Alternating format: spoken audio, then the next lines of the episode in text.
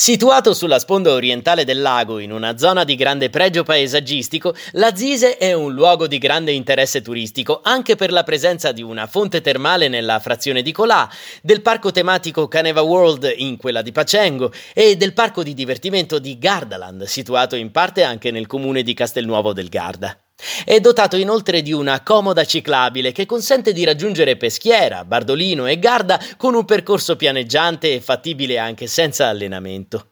Il lungo lago di Lazise e le vie pedonali sono un susseguirsi di gelaterie, locali e negozi pronti a soddisfare le richieste dei turisti italiani e stranieri.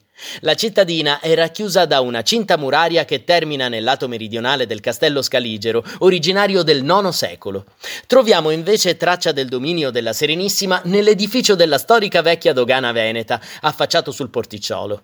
La Zise può vantare il titolo di primo comune libero d'Italia, grazie all'imperatore del Sacro Romano Impero Germanico Ottone II di Sassonia, che nel 973 concesse al borgo ampie autonomie, partire dalla possibilità di fortificare la rocca a scopo difensivo.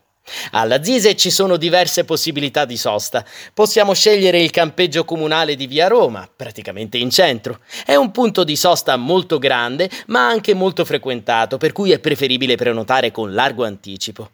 Altre soluzioni sono il camping Amici di Lazise, il camping Le Palme e l'agricamping Est Garda, oppure il parcheggio senza servizi nel Lido Ronchi, proprio dietro l'attrazione Ortobruco di Gardaland, che offre una sosta comoda e veloce con una spiaggetta niente male dove possiamo rilassarci all'ombra, pescare al mattino presto o fare un bel bagno nel lago.